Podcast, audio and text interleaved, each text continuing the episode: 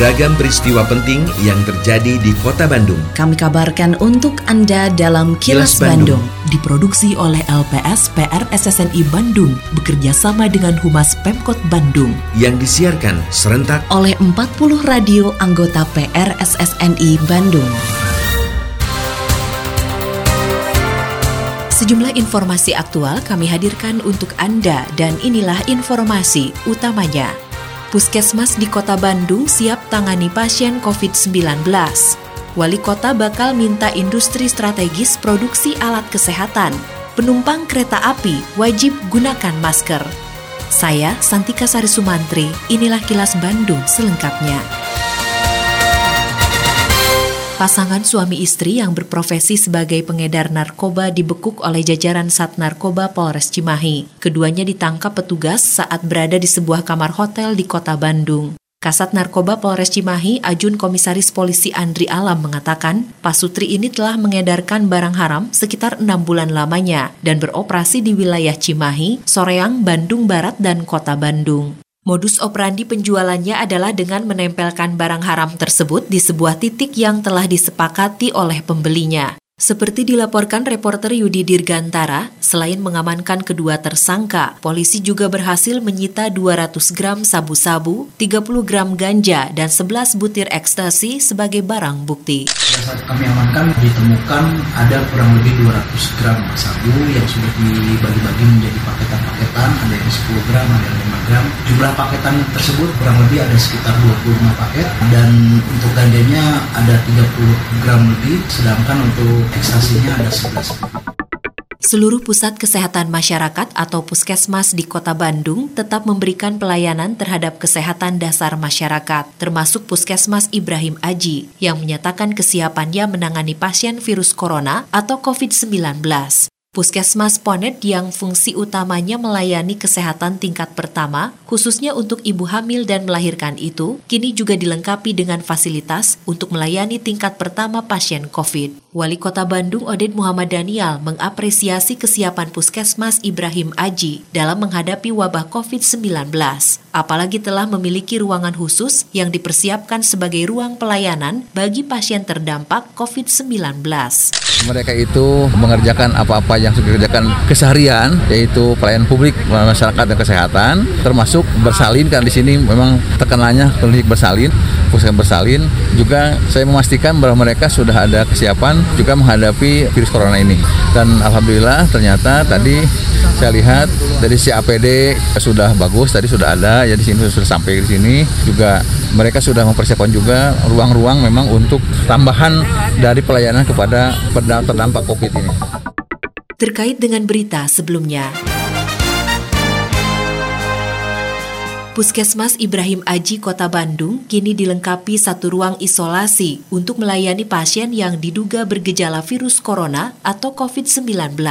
Kepala UPT Puskesmas Ibrahim Aji Kota Bandung, Dr. Adnan Afandi mengatakan, ruang isolasi tersebut disediakan sebagai antisipasi jika ditemukan adanya pasien COVID-19. Seperti dilaporkan reporter Agustin Purnawan, selain ruang isolasi, perlengkapan lain yang disiapkan adalah alat pelindung diri atau APD bagi tenaga medis di puskesmas yang merupakan hasil dari sumbangan para donatur.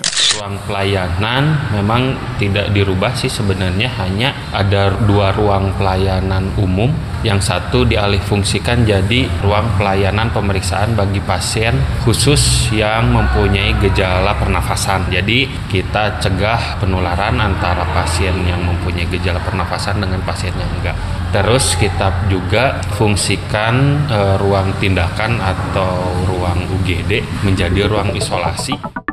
Wali Kota Bandung, Oded Muhammad Daniel, akan berkoordinasi dengan tiga industri strategis milik negara yang ada di Kota Bandung untuk bisa memproduksi alat perlengkapan kesehatan. Apalagi ketiga BUMN industri strategis tersebut dinilai memiliki peralatan yang canggih. Ketiganya adalah PT Dirgantara Indonesia, PT Pindad, dan PT LEN. Oded mengatakan di tengah pandemi COVID-19 ini, persoalan yang harus tertangani yaitu kebutuhan perlengkapan kesehatan. Bukan hanya masalah obat-obatan ataupun peralatannya saja, namun juga untuk pengamanan para petugas medis. Seperti dilaporkan reporter Evi Damayanti, Oded mengatakan saat ini kebutuhan peralatan kesehatan seperti ventilator sangat dibutuhkan, sehingga diharapkan ketiga BUMN tersebut dapat memberikan bantuannya.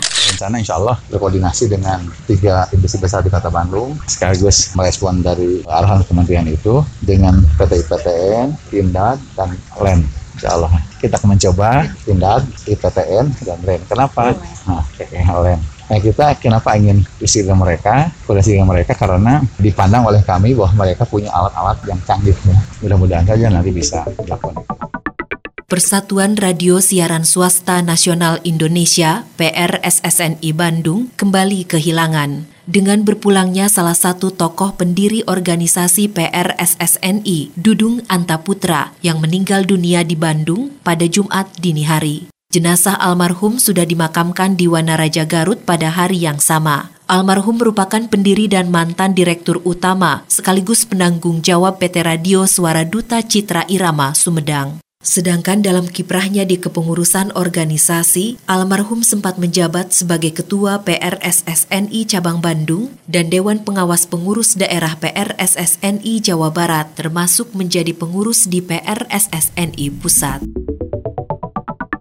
Mulai tanggal 12 April, masyarakat yang akan menggunakan angkutan kereta api diwajibkan menggunakan masker. PT Kereta Api Indonesia mengeluarkan kebijakan bagi para penumpang kereta api ini dalam upaya memutus mata rantai virus corona atau COVID-19.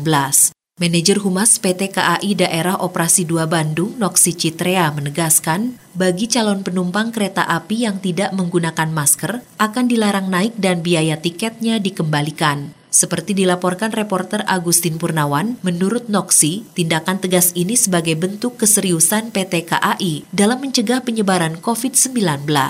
PT KAI 22 Bandung mewajibkan penumpang untuk menggunakan masker di stasiun dan kereta api mulai 12 April 2020 bagi penumpang yang tidak mengenakan masker atau kain penutup mulut dan hidung. Mohon maaf tidak diperkenankan naik kereta api dan tiket akan dikembalikan penuh. Aturan ini juga sesuai dengan rekomendasi WHO yang mewajibkan masyarakat menggunakan masker pada saat beraktivitas di luar rumah. Universitas Sangga Buana atau USB YPKP Bandung memutuskan untuk memperpanjang perkuliahan daring atau online hingga 30 Mei 2020 menyusul meningkatnya akselerasi pandemi virus corona atau COVID-19 di Indonesia. Rektor USB YPKP Asep Effendi mengatakan, selama periode tersebut, pembelajaran menggunakan aplikasi daring kuliah online, aplikasi video conference, email, dan media sosial daring, termasuk pelaksanaan ujian tengah semester dan ujian akhir semester. Seperti dilaporkan reporter Suparno Hadi Saputro, Asep juga mengatakan terkait dengan pembelajaran daring tersebut, pihak kampus akan memberikan bantuan biaya pengganti paket internet kepada mahasiswa sebagai bentuk dukungan dalam melaksanakan pembelajaran daring kebijakan kami pada hari ini adalah memberikan bantuan penggantian biaya paket internet yang akan berlaku mulai bulan April. Jadi mahasiswa akan diberikan cashback dari uang kuliah terkait dengan pengadaan kuota internet yang akan mereka gunakan untuk kegiatan PBM. Mudah-mudahan kegiatan phone home, kemudian kegiatan pembelajaran dari rumah, baik dosen dan karyawan semuanya bisa bekerja dengan baik, para mahasiswa juga bisa belajar dengan baik, dan proses PBM ini bisa menghasilkan kualitas pendidikan yang unggul, walaupun di dalam keadaan yang darurat seperti ini. Kini, audio podcast siaran Kilas Bandung dan berbagai informasi menarik lainnya bisa Anda akses di laman kilasbandungnews.com.